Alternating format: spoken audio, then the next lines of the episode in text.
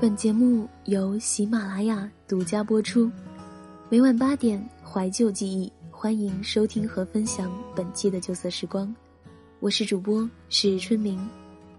新的一年又来临了，春明在这里为你送上最真挚的祝福：猴年到，好运到，幸福围绕你转，健康对你把手招，平安对你露出微笑，吉星把你照。财神牵着你跑，所有的好事都来到，祝你在新的一年里幸福乐逍遥。那么，在这个大年初五的日子里，春明想要为你分享的故事是少年时代麦收的故事。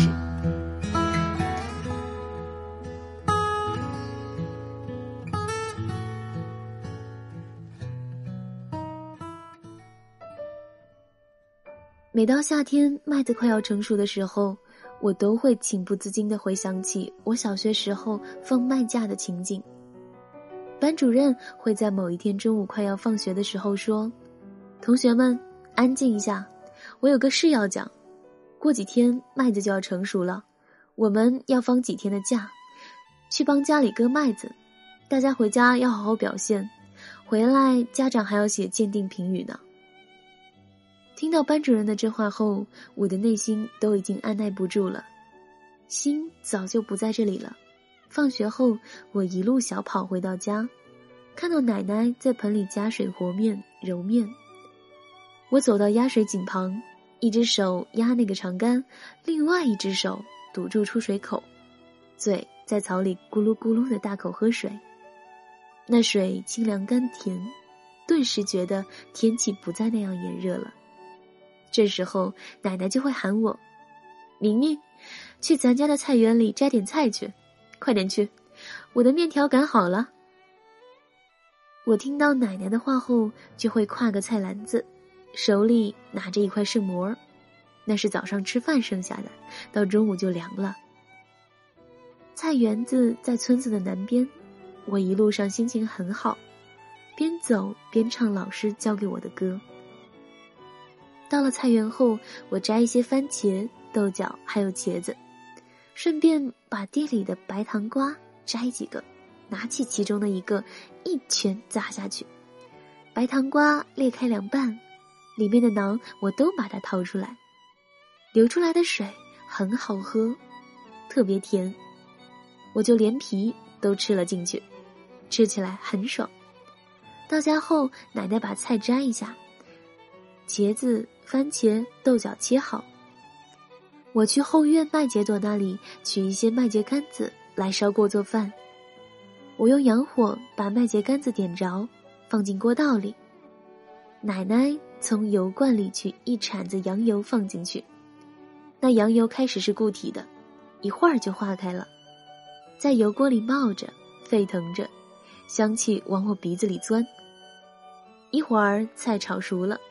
往锅里添几瓢水，把水烧开，面条下锅，把炒好的菜放进去，放点味精、难得、十三香，还有黑乎乎的酱油，一锅美味的面条就这样做好了。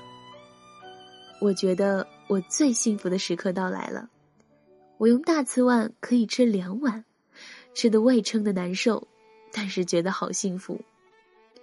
下午奶奶就会说。一会儿啊，我把咱家的镰刀磨一磨，你们兄妹三个跟我一块儿去河堤摘麦子去。我听到后觉得不太情愿，但是想到可以在河边玩，就很愉快的答应了。到了地里，太阳好毒辣，晒得人皮肤都红了。我开始用镰刀割麦子，割了一会儿，感觉好累，我太心急要把麦子割完，一用力。镰刀划到我的脚了，顿时鲜血直流。我不敢给家里人说，就随手用地里的土抹了一抹，停一会儿就继续干活。这时候路边就有骑自行车的在卖冰棍儿，他的冰棍儿放在柜子里，用被子包裹着。我看到后就喊：“卖冰棍儿的，到这里来！”那位老乡听到后就赶到我家的地边儿。我赶紧买了几个冰棍儿，和哥哥妹妹、奶奶吃了起来，顿时觉得心里凉丝丝的，好舒服。家里的村南边有几亩地，一般要用几天时间收割完。麦收期间，便蛋和啤酒是常吃的食物。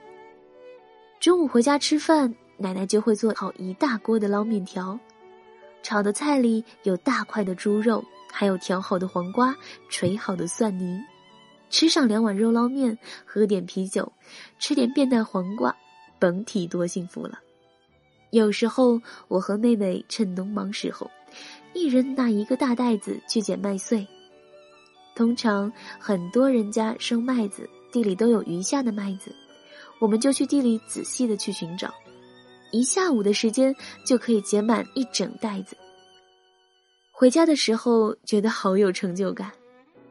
奶奶看到我和妹妹捡的满满一袋子的麦穗，就高兴的笑得合不拢嘴，说道：“晚上一人给你们煮几个鹅蛋吃。”我听到后觉得好幸福，自己一下午的努力没有白费。那个时候的麦子，因为没有大型联合收割机的缘故，都是用的拖麦机。到脱麦子的时候，家里的人都要上阵去忙碌，我就拿个脸盆，帮忙去接麦子。脱麦机一边吞吃着麦子，另外一边吐出来麦粒，还有飞扬的麦糠和杂质。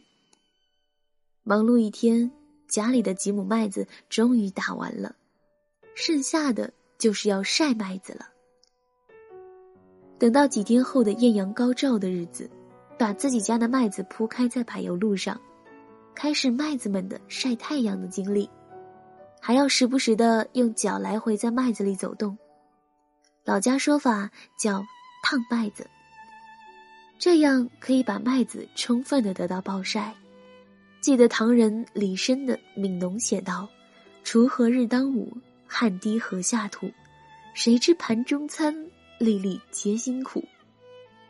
我对于这首诗里的感受，就是我觉得每当我捡起一个麦穗时，家里的粮食就多了一点。我对于麦子的感情是很深的。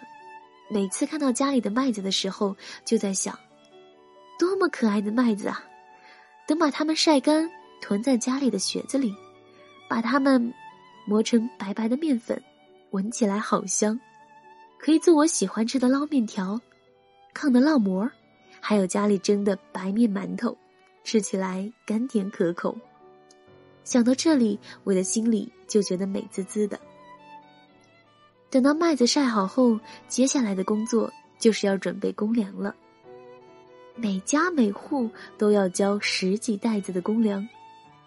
当我看到家里辛辛苦苦打下的麦子要交出去的时候，心里多少有点舍不得。到了交公粮的时候，我们要去县城的粮库处。到了县城的粮库，看到了排成长龙的四轮拖拉机，等了半天，终于挨到我们了。粮库的人先要打开抽查，然后看麦子的质量如何。如果质量不好的话，他们会拒绝收我们的粮食的。我深深的知道农民种地的辛苦。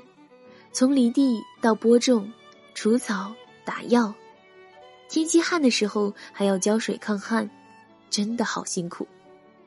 到了庄稼成熟的时候，也要花费大量的人力物力去收割、晒麦子，还要交不少的公粮。我觉得中国的农民几千年以来都是交皇粮，也难怪那些在政府上班的人都被叫做吃公粮，有地位有面子了。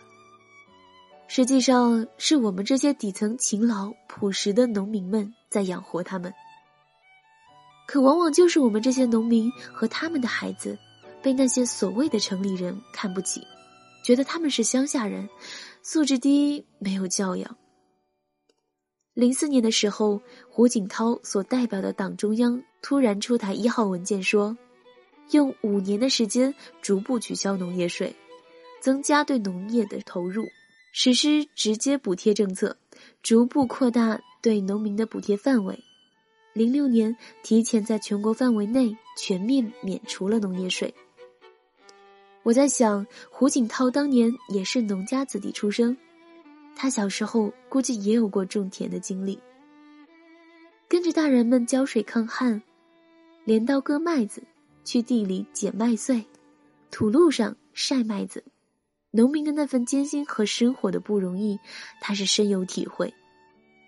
一上台就有大手笔，取消几千年以来的交皇粮的传统，还给底层的农民们补贴，种地不仅不交公粮，还补贴，真是开了历史的先河。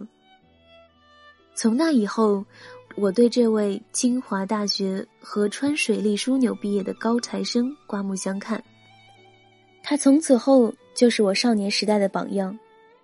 我从初中到高三一直在心里有个梦想，我晚上睡觉时老是梦到我考上了清华大学的河川水利水电枢纽，毕业后若干年成为了中央委员，一方疆域大吏，实现自己的政治理想和抱负。后来种种原因没有实现，我过得也不顺利，心情的复杂可想而知。今年的九月，我来到了北京。第一站就是清华大学的水利水电所在地。我一到清华的南门，看到门口的地图，我就直奔目的地。虽然在这个过程中我迷路了，问了一个在图书馆做高中数学题的教师家的孩子。我看到那个孩子在一丝不苟的做题，很认真，心里当时感慨道：“孺子可教也。”我问他水利水电学院在哪里？他很认真的给我指路，可我还是没有找到。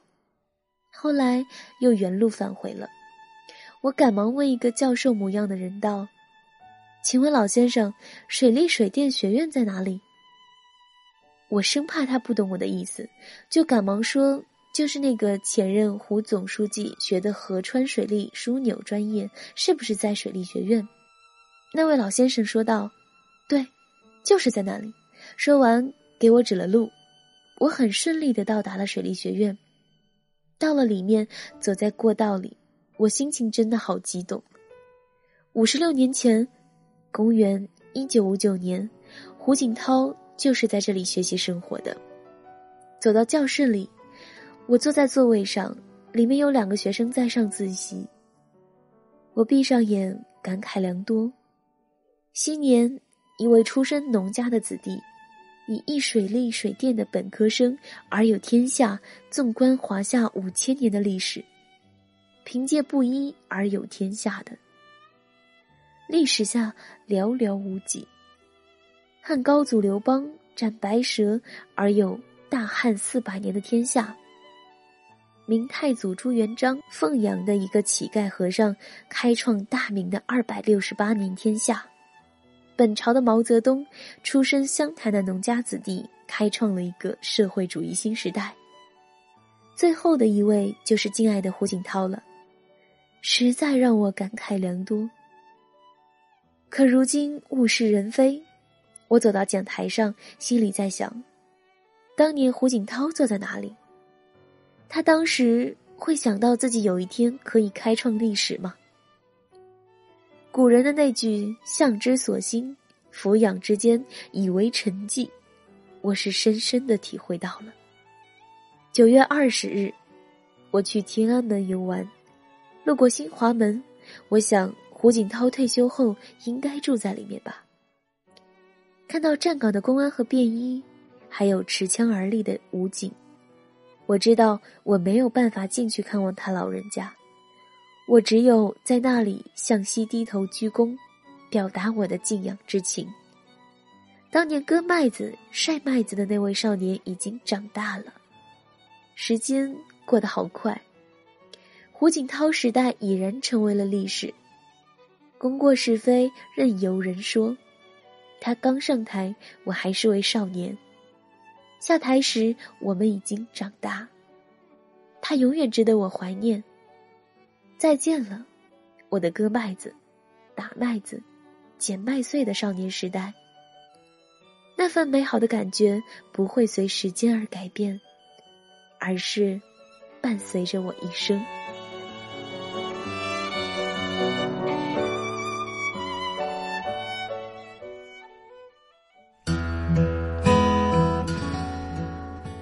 想要获取本期节目背景歌单与文稿。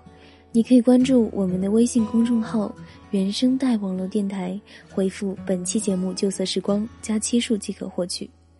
我是主播是春明，感谢你收听我的声音。这里是原声带网络电台有声制作团队与喜马拉雅联合出品、独家播出的《旧色时光》。希望大家在听到《旧色时光》这档栏目的时候，能够留下你收听后的感想，这样可以让我们看到节目播出后的反馈，这样我们才会了解自己做出来的节目对大家来说是否有那么一点小小的帮助。所以，期待你在听节目的时候，留下你的足迹，留下你的感想。我们都会回复你的留言内容。想要收听《旧色时光》栏目，唯一播出平台是喜马拉雅 FM。欢迎你下载喜马拉雅手机 APP，搜索“旧色时光”，还有是春明自己的个人电台，搜索“是春明”，点击关注，每期节目就都可以在每晚八点准时和你见面了。这里是旧色时光，我是主播是春明，我们下期节目再见。